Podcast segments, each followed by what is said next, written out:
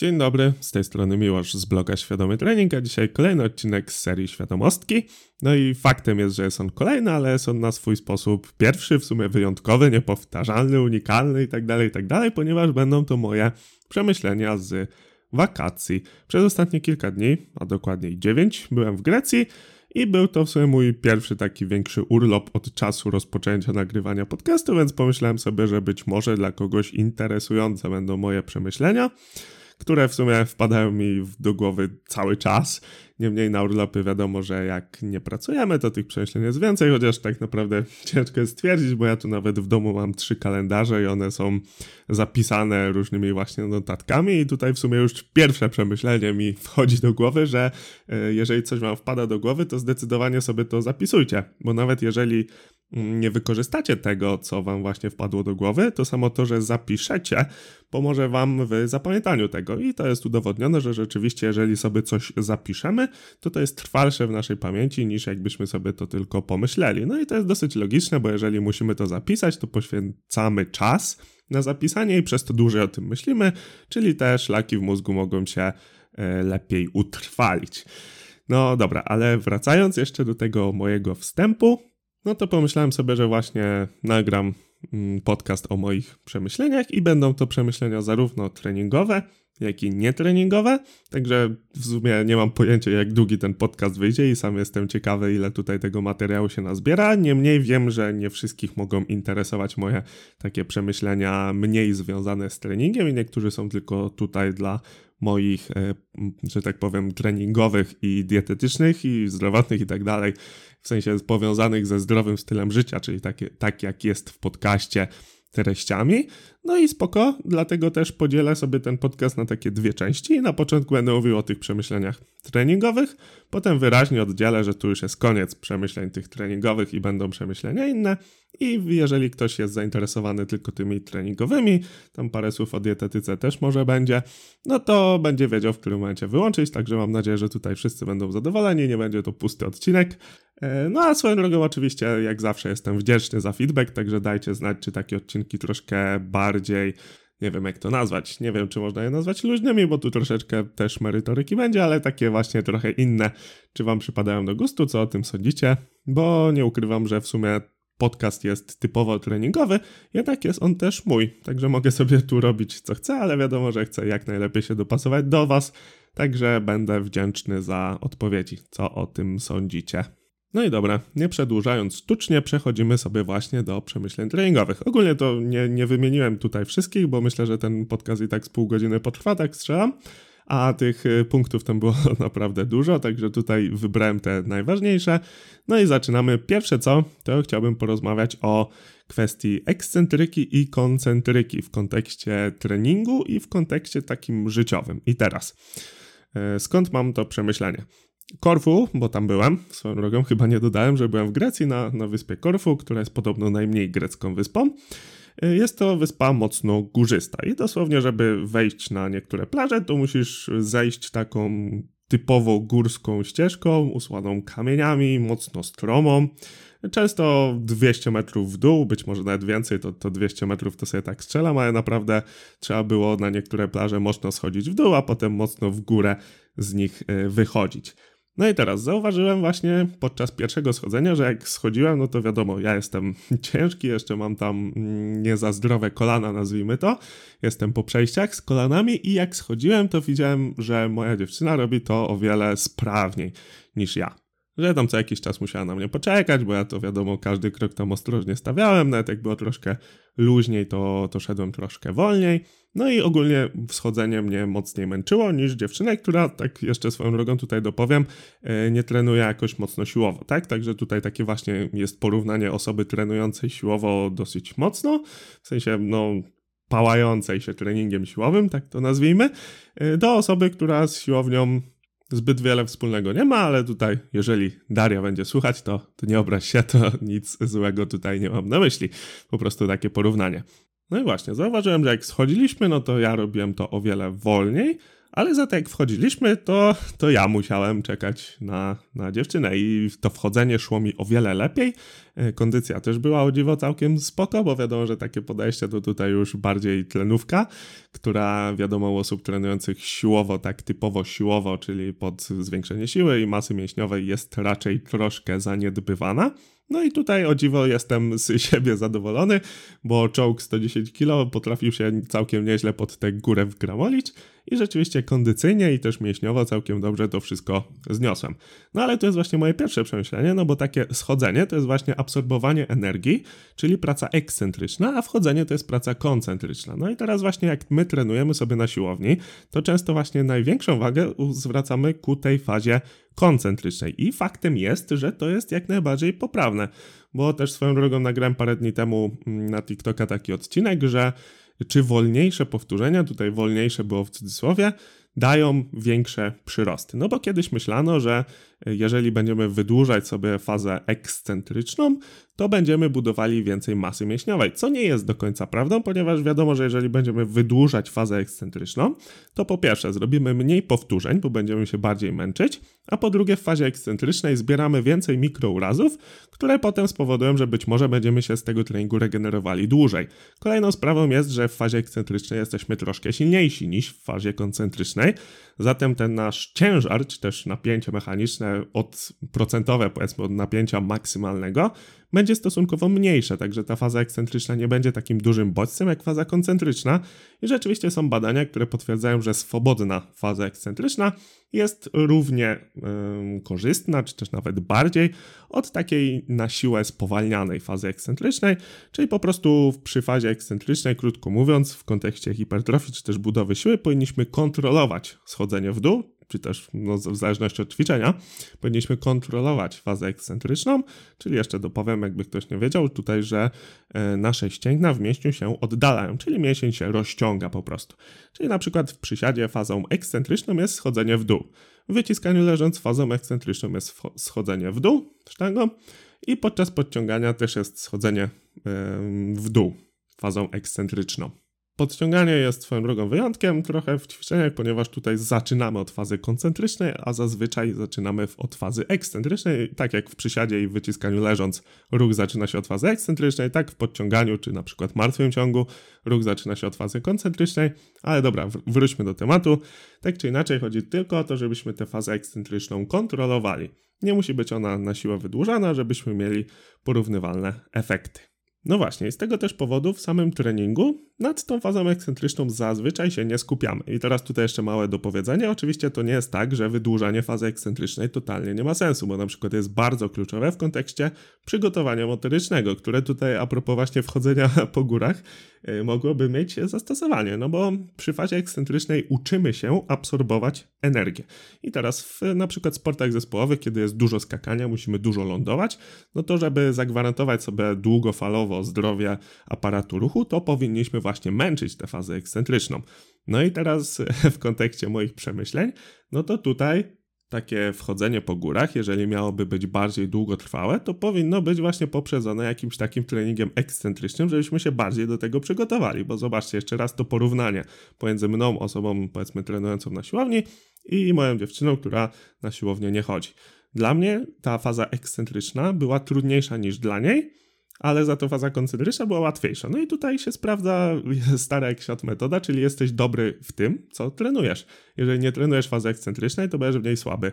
No i tutaj takie właśnie moje przemyślenie, czyli że być może w kontekście takim życiowym powinniśmy się troszeczkę bardziej skupiać na tej fazie ekscentrycznej, pomijając już same wyniki sportowe. No bo tak jak mówiłem, w kontekście masy mięśniowej czy budowy siły, ta faza ekscentryczna może być nieco zaniedbywana, ale w przygotowaniu motorycznym, czy też właśnie takim powiedzmy życiowym, i tutaj nie, niekoniecznie musi być to schodzenie z gór, e, ale chociażby bieganie, jazda na nartach, czy tam deska w kontekście sportów zimowych, to tutaj faza ekscentryczna zdecydowanie może mieć zastosowanie i jeżeli ktoś tak właśnie bardziej powiedzmy dla zdrowia sobie trenuje, to być może powinien na to zwrócić bardziej uwagę.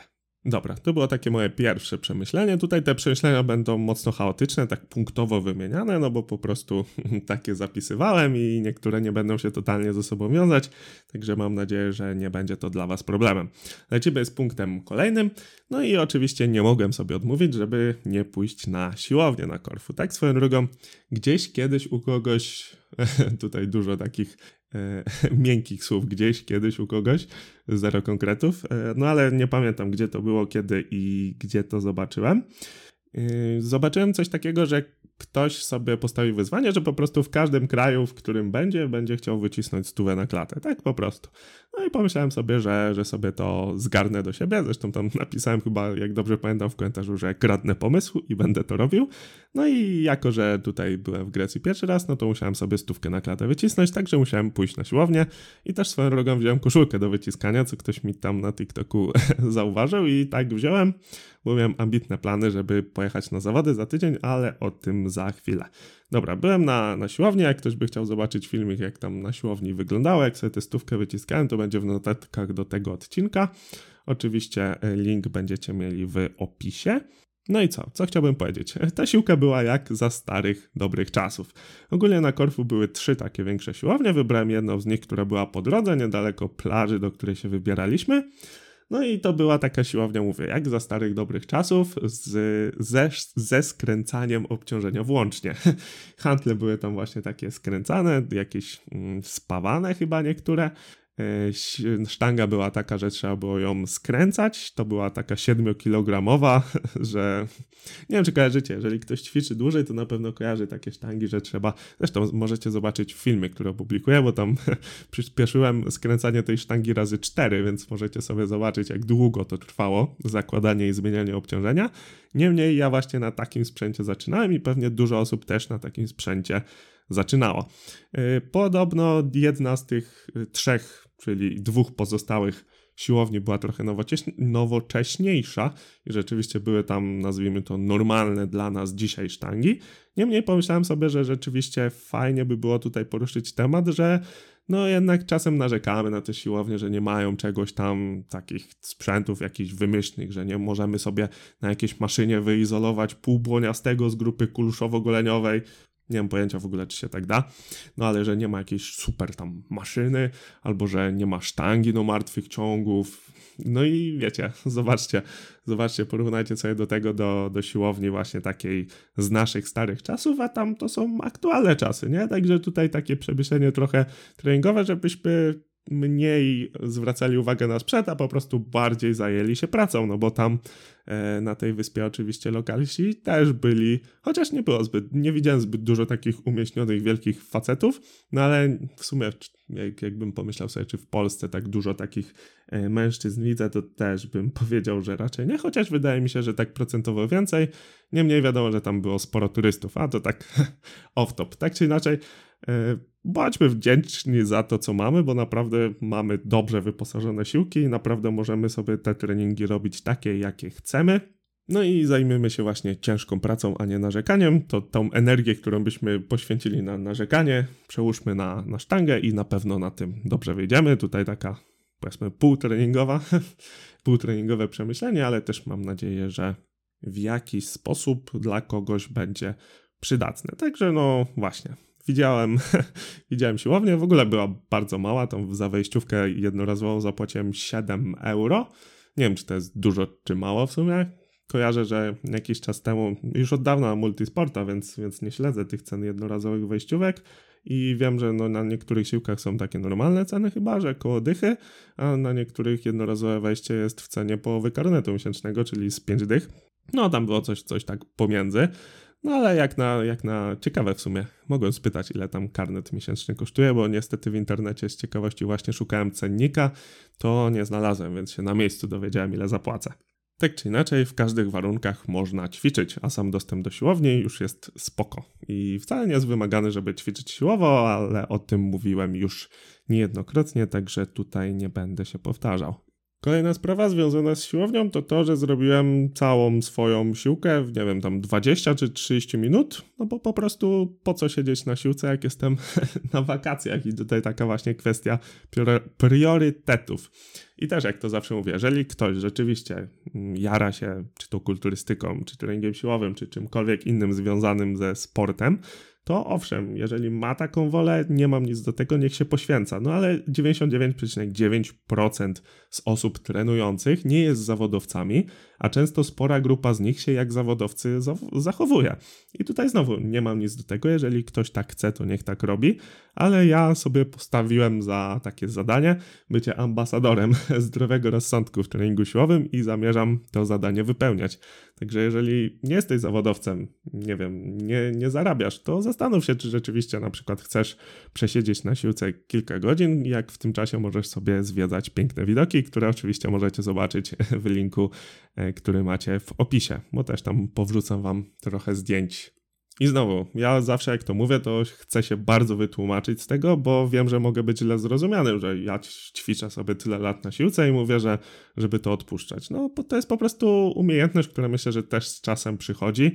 Ja też miałem takie okresy właśnie, że się zajeżdżałem na siłowni i nic mi z tego dobrego nie przyszło.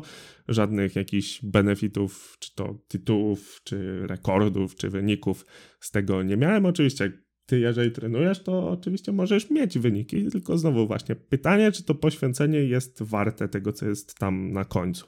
Jeżeli masz ambicje do bycia mistrzem świata, powiedzmy, ok, pewnie tak, no ale zawsze się zastanówmy.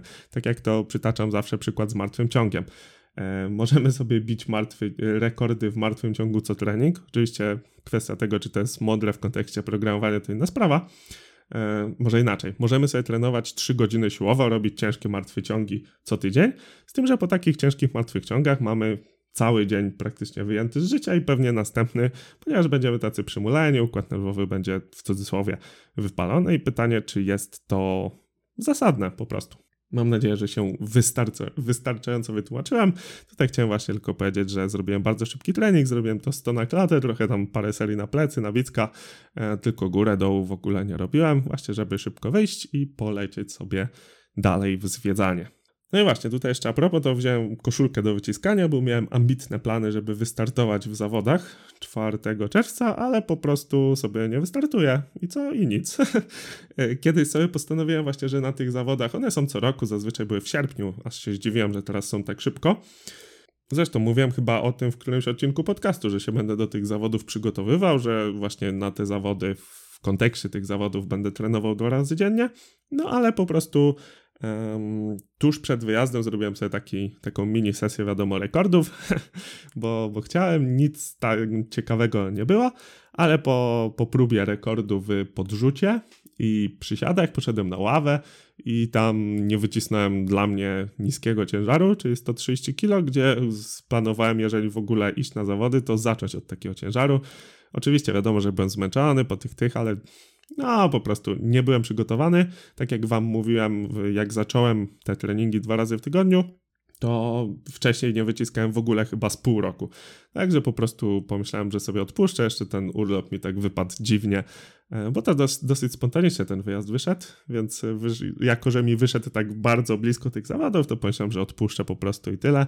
To, że sobie kiedyś powiedziałem, że będę co rok tam startował, no to, to trudno. I co? I nic się nie stało. Także tutaj znowu kwestia zdrowego rozsądku, umiejętności odpuszczenia, kiedy to nie ma sensu. No bo jeżeli miałbym jechać na te zawody, swoją drogą mam już inne plany, także to też mi pomogło trochę podejść decyzję, no ale jakbym miał jechać na te zawody, no to to jest prawie 200 km stąd, także już mam cały dzień w plecy, do tego wiadomo koszty jakieś tam, to, to, to inna kwestia, no ale po co? Przygotuję się lepiej do innych, pojadę na inne, tam zrobię wynik, który będzie mnie zadowalał i tyle. Także tutaj znowu takie małe przemyślenie, że po prostu powinniśmy czasem umieć odpuścić, mimo tego, że sobie nawet postawiliśmy jakiś cel kiedyś. No to jeżeli nie ma to sensu, no to po co? No, wziąłem koszulę, koszulkę do wyciskania, tak swoją drogą, właśnie, żeby sobie zrobić coś ciężkiego jeszcze przed zawodami, ale tak jak mówię, odpuściłem. No i tutaj kwestia też wiążąca się z tym, to fakt, że e, byłem na tym urlopie 9 dni, to sobie tam przedłużmy do dwóch tygodni. No i dwa tygodnie przerwy od treningów tak naprawdę możecie odsunąć od docelowego punktu, powiedzmy o miesiąc. Bo tak jak to zwykle mówię, jeżeli mamy jakąś przerwę, to ze względu na tak zwaną pamięć mięśniową.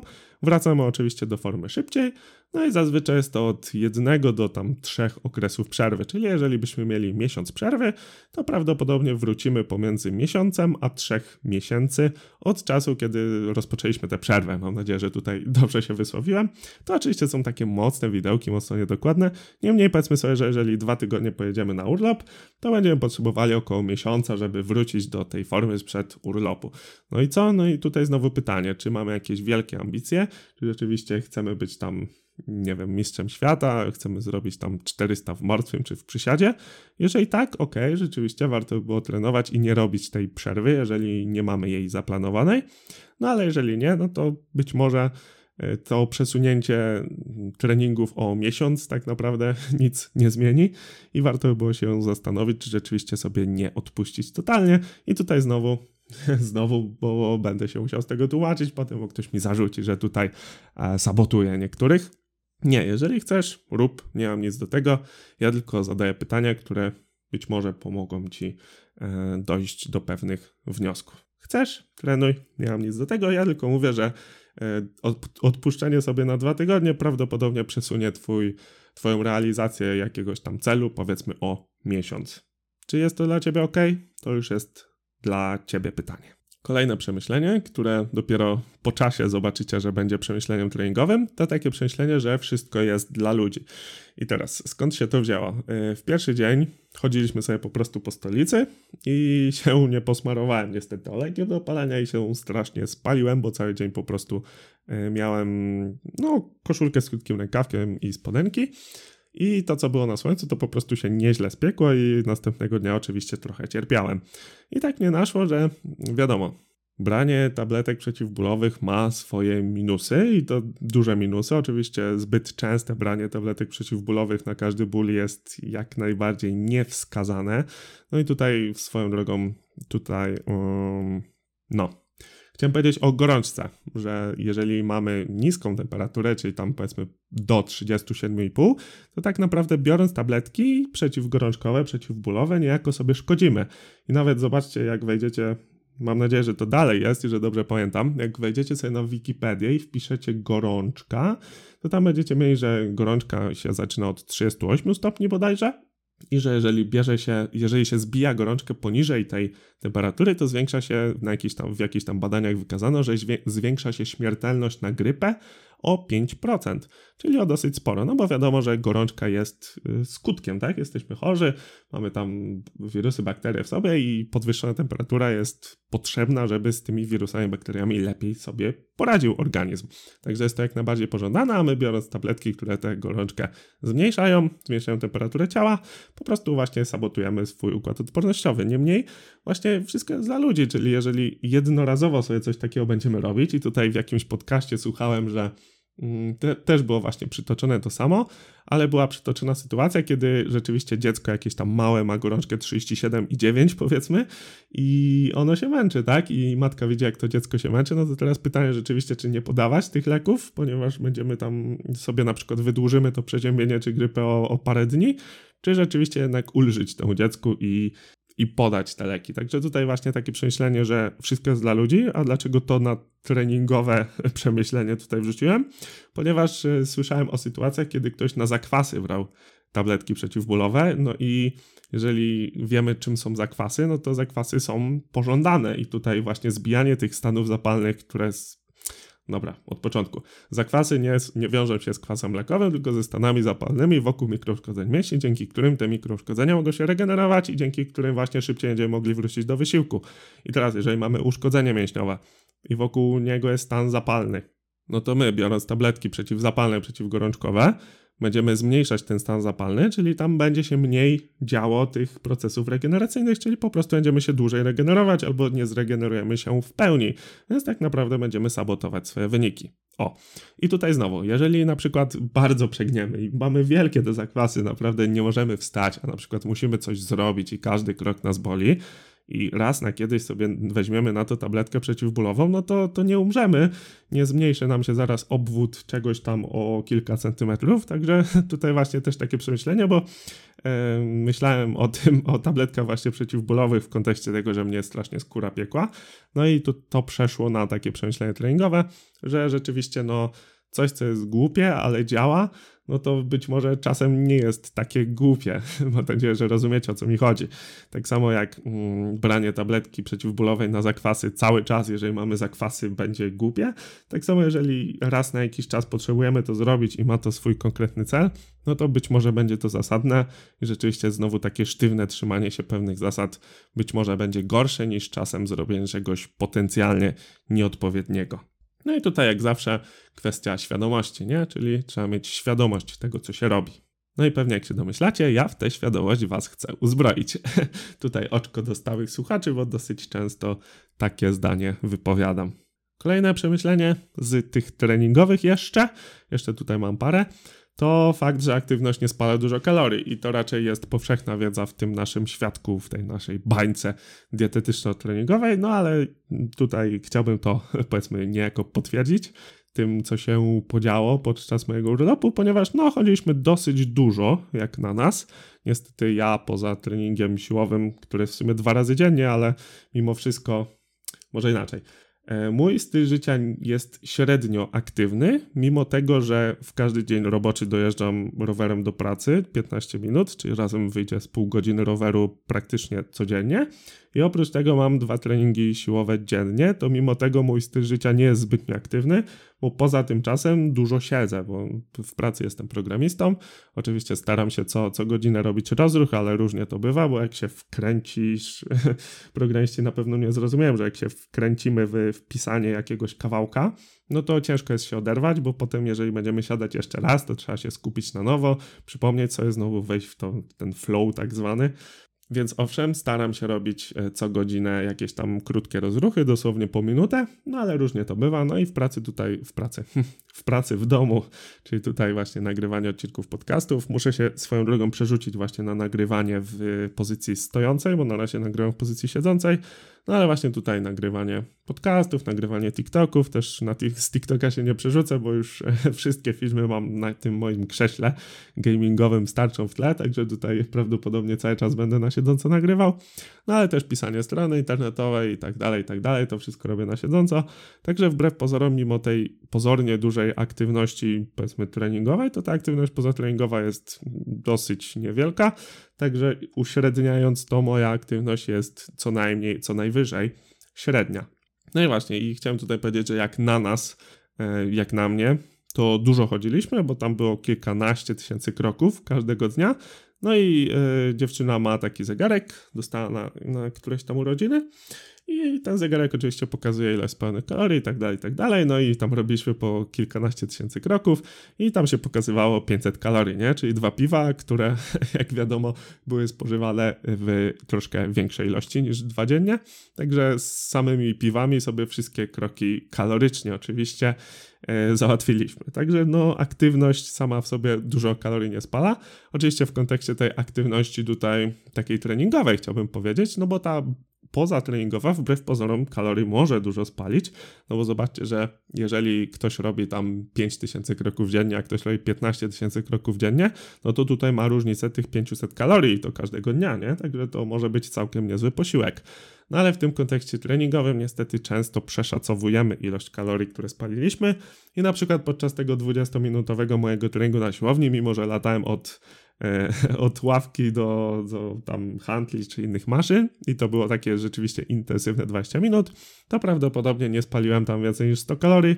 Biorąc pod uwagę, że waży 110, no to to jest naprawdę mała ilość i tutaj właśnie takie kolejne przemyślenie, że aktywność sporo tych kalorii nie spala. A i tutaj swoją drogą wjechała mi aktualizacja na telefon i mam takie wiadomości na ekranie blokady i tam była taka wiadomość, news, czy tam po prostu jakieś tam informacje, czy ciekawostki i właśnie któregoś dnia mi wyskoczył napis, że czy jazda pół godziny rowerem dziennie wystarczy, żeby schudnąć? Eksperci podzieleni.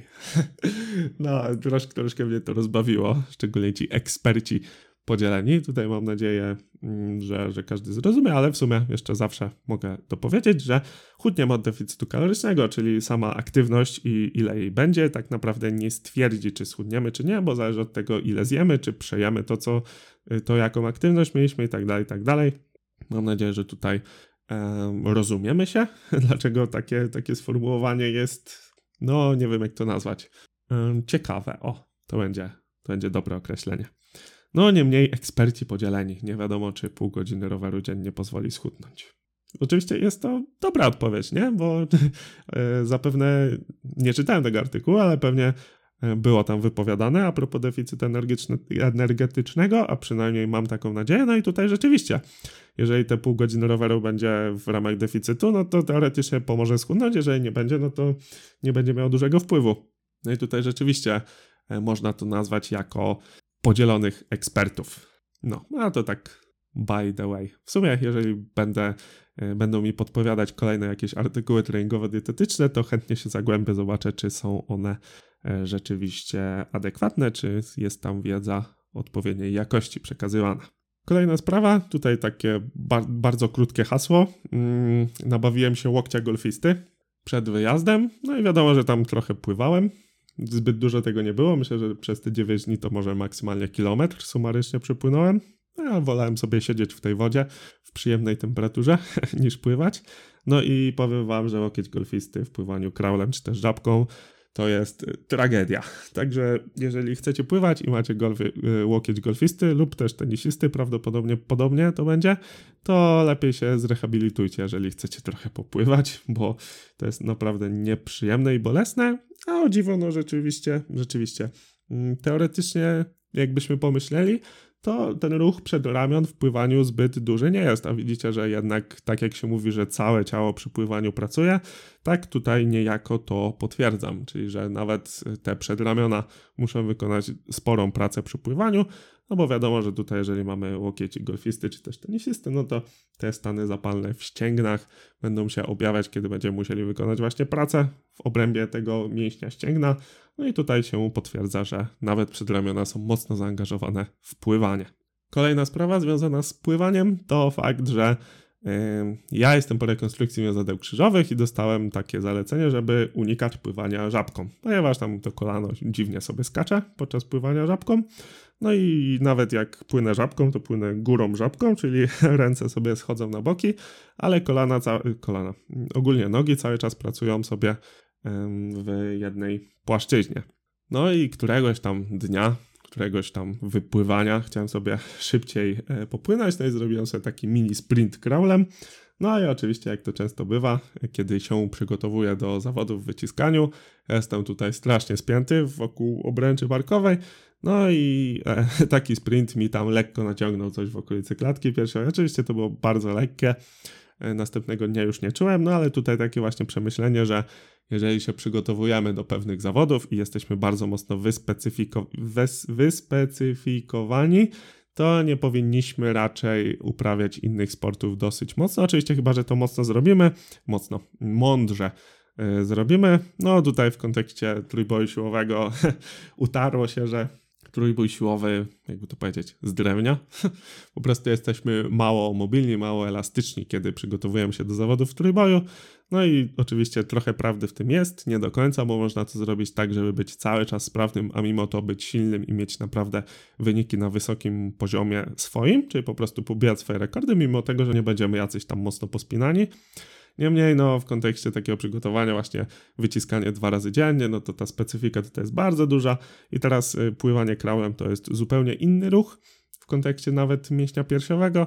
No i tutaj takie mocne, intensywne, taki mini sprint spowodował mi lekkie naciągnięcie, także tutaj, mm, jakby to powiedzieć, przestroga, że jeżeli specyfikujemy się mocno w innym sporcie, to uważajmy na wykonywanie mocne innych sportów. I jeżeli by to miało, nie wiem, przełożyć na coś innego, no to nie wiem, powiedzmy, jeżeli e, przygotowujemy się do ciężkich przysiadów, powiedzmy na zawody do przysiadów, to być może nie powinniśmy robić sprintów. Oczywiście tutaj znowu być może, bo jak najbardziej można to połączyć. Swoją drogą sprinty są naprawdę super ćwiczeniem i też podobnie jak w pływaniu całe ciało tam musi pracować. No ale w kontekście mięśnia tam powiedzmy czworogłowego czy tam pośladkowego to jednak jest troszeczkę inna praca niż sam przysiad, więc jeżeli będziemy mocno wyspecyfikowani i będziemy robić właściwie tylko przysiady, to taki sprint może nam spowodować, że sobie właśnie coś naciągniemy, coś będzie nie tak, także tutaj pamiętajmy, że mm, przed takim wyjściem, wejściem w inną aktywność powinniśmy się do niej przystosować, nie robić od razu na maksa, bo może się to skończyć właśnie nieprzyjemnie, no i zrobiłem coś głupiego, ten split crawler nie był potrzebny. No, tak jak mówię, to było tylko lekkie naciągnięcie. Następnego dnia już zapomniałem, w ogóle teraz to już nie pamiętam, że coś takiego było. No, ale tutaj taka przestroga i treningowe przemyślenie.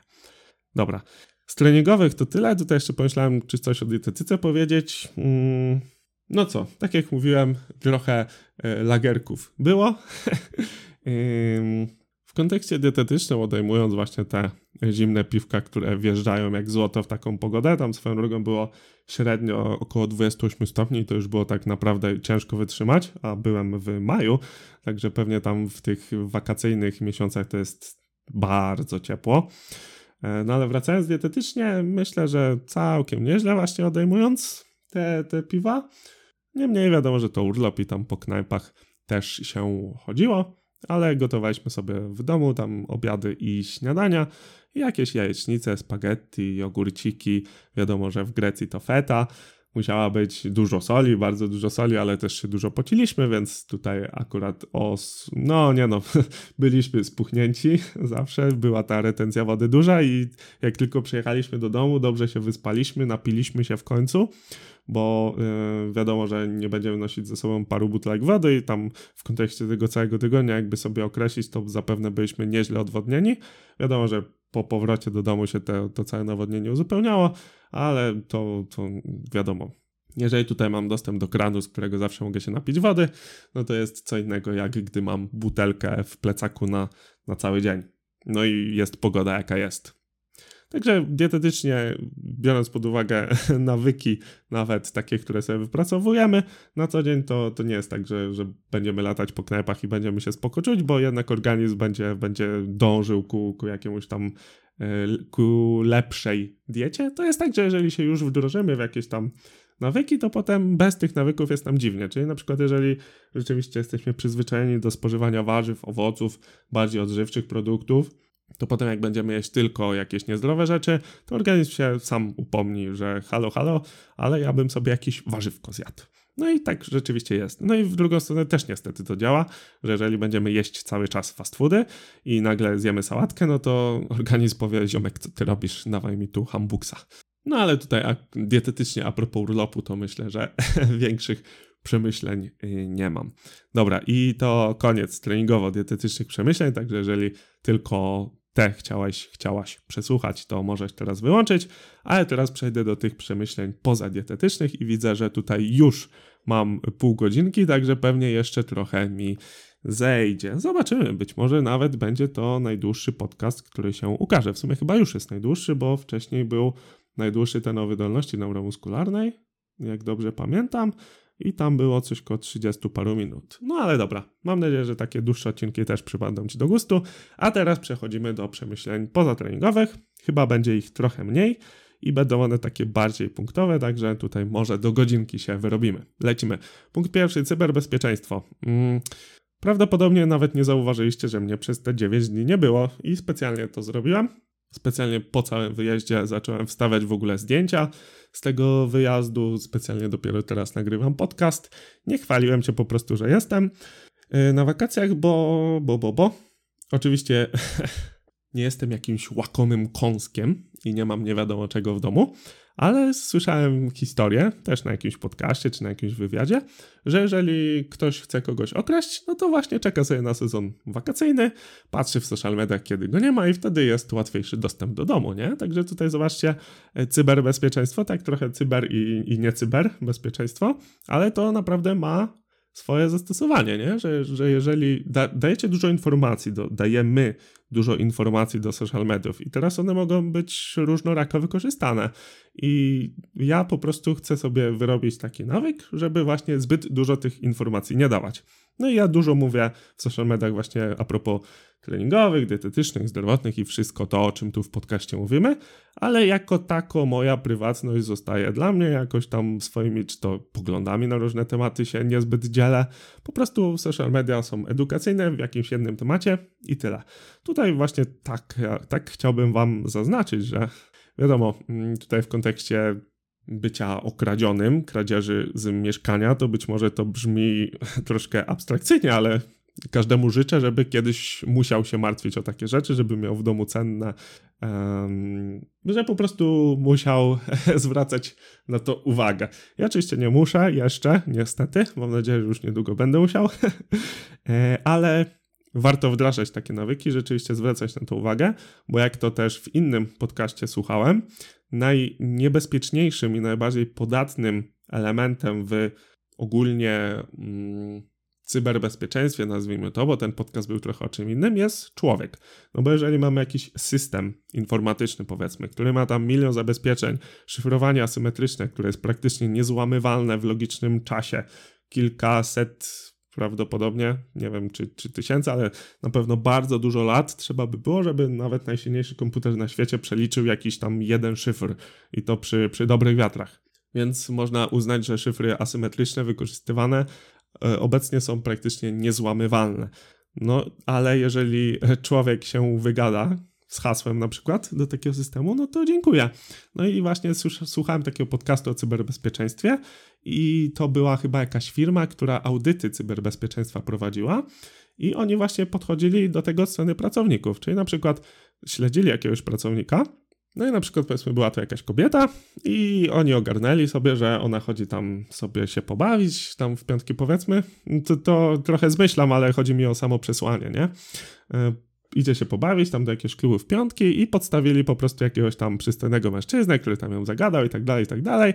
No i oczywiście zupełnie przypadkowo się okazało, że pracują w podobnych firmach z tego samego sektoru i tam temat szedł na pracę i i tam było jakieś pytanie, a powiedz mi na przykład, czy firma ta i ta coś tam, coś tam. No i widzicie, w ten sposób też można informacje wyłudzić i to jest właśnie kwestia cyberbezpieczeństwa najbardziej podatna, czyli człowiek.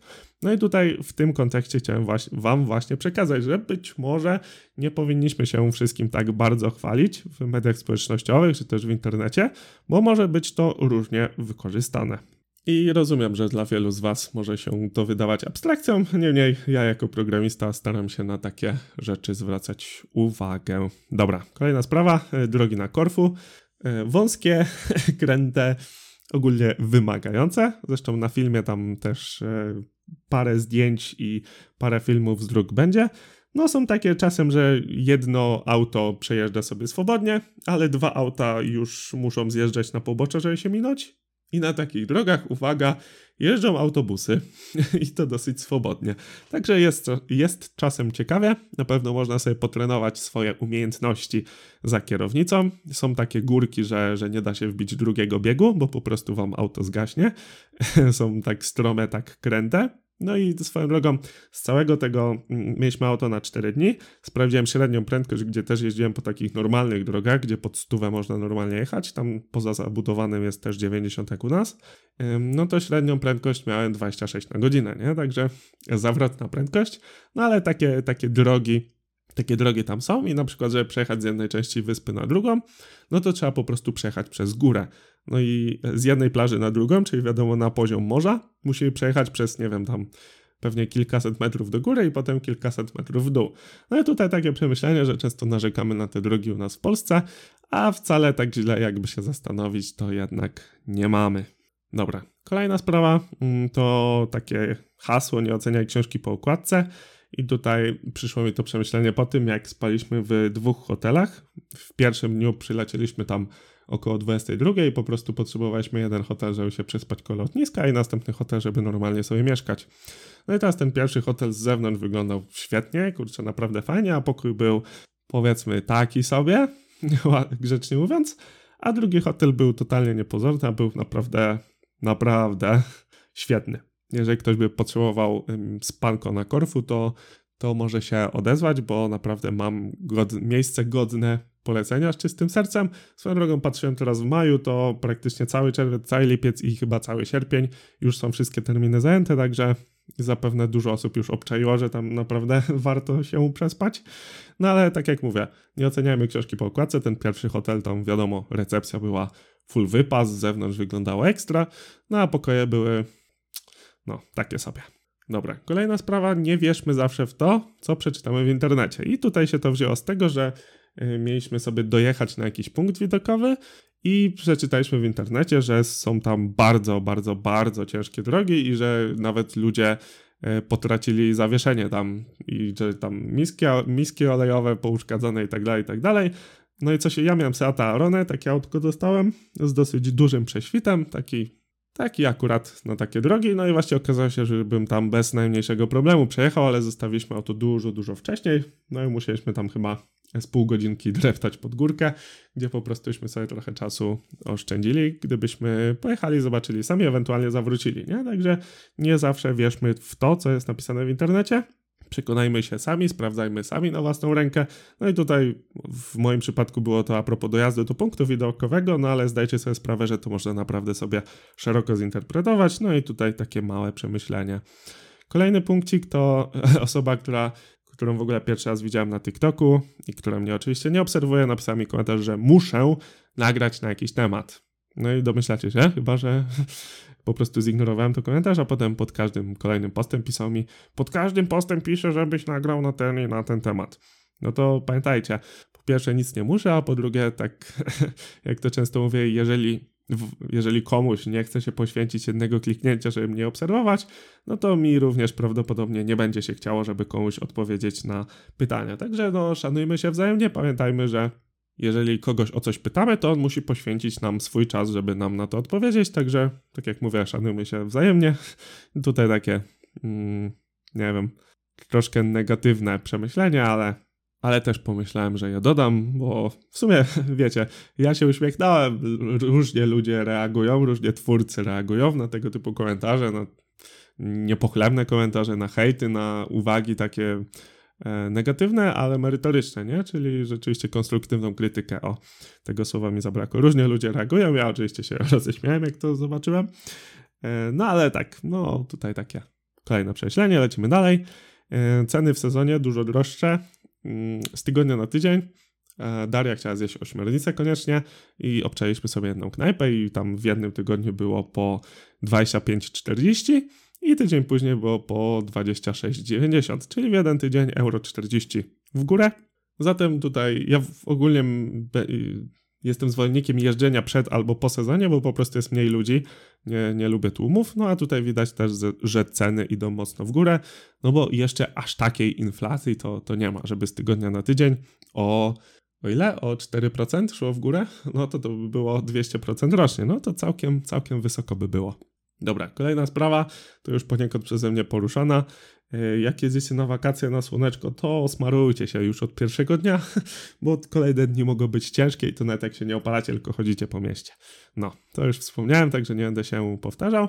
I tutaj ostatni z punktów, który mam wypisany, to kwestia autobusów. Tam były takie autobusy, że były dwie, mm, dwie takie firmy przewozowe, powiedzmy. Było to Green Buses i Blue Buses i te niebieskie busy sobie jeździły tam wokół stolicy, a zielone busy jeździły w ogóle po, po całej wyspie. No i o, o ile te niebieskie busy były takie, jak my znamy z Polski, czyli takie rzeczywiście takie miejskie, widać, że, że się odróżniały. Tak, te green buses, czyli te, co jeździły po całej wyspie, były zwykłymi takimi autobusami wycieczkowymi. No i jak jechaliśmy tam autobusem dwa razy, to dosłownie jak, jak w wycieczce się, się czuliśmy. Autobusy w ogóle, no widać, że kierowcy byli wprawieni w te drogi. Ja bym autem tak nie przejechał, jak oni lecieli tymi autobusami. Oczywiście zimny łokieć, fajeczka za oknem, fajni kierowcy. No i niestety ta komunikacja mm, jest tam mocno. Jest kilka linii po prostu po całej wyspie. Tam od jednego końca wyspy do drugiego jest spokojnie 100 km.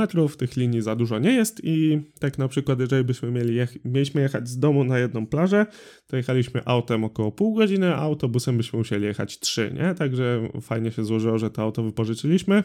Rzeczywiście dużo czasu nam E, oszczędziło. No i tutaj też w sumie, tak samo jak z siłowniami, chciałbym powiedzieć, że często narzekamy na tę naszą komunikację, a no naprawdę wbrew pozorom wydaje mi się, oczywiście wiadomo, w PKP i w ogóle w tych miejskich opóźnienia są naprawdę denerwujące, ale jednak możemy dojeżdżać naprawdę swobodnie w każde miejsce.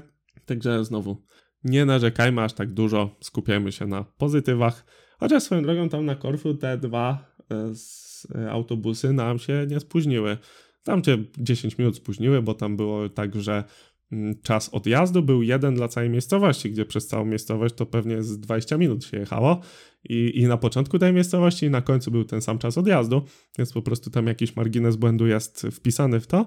No akurat nam się nie spóźniły, no i tak jak mówię, ja rozumiem, że jak ktoś się spieszy, to, to różne słowa się cisną na usta, kiedy nam się pociąg, czy też autobus, tramwaj, cokolwiek spóźni. No niemniej, znowu, może nie narzekajmy tyle, bądźmy wdzięczni za to, za to, co jest. Takie pozytywne przemyślenia na koniec. No i troszkę się tego zebrało. Mam nadzieję, że nie było zbyt nudno. Jeszcze raz y, powiem, że będę wdzięczny, jeżeli dacie mi znać, co o tym sądzicie. Tutaj widzę, że pod 50 minut, chyba nawet więcej będzie tego materiału. Także najdłuższy odcinek zdecydowanie z tych wszystkich, które nagrałem. No i na koniec klasycznie zachęcam Cię do podzielenia się tym odcinkiem z innymi, a jeżeli cenisz to, co robię, do postawienia mi wirtualnej kawy, a możesz to zrobić pod adresem świadomytrening.pl kawa. Jeżeli masz do mnie pytania, chociażby a propos wyjazdu na Korfu, też chętnie odpowiem, to napisz do mnie na Instagramie albo pod adres kontakt świadomytrening.pl. Wszystkie adresy oczywiście bez polskich znaków, czyli przez S. Mam nadzieję, że nie zanudziłem i żegnam się klasycznie. Mówił Miłosz Szkudlarek i słyszymy się w następnym podcaście. Dzięki.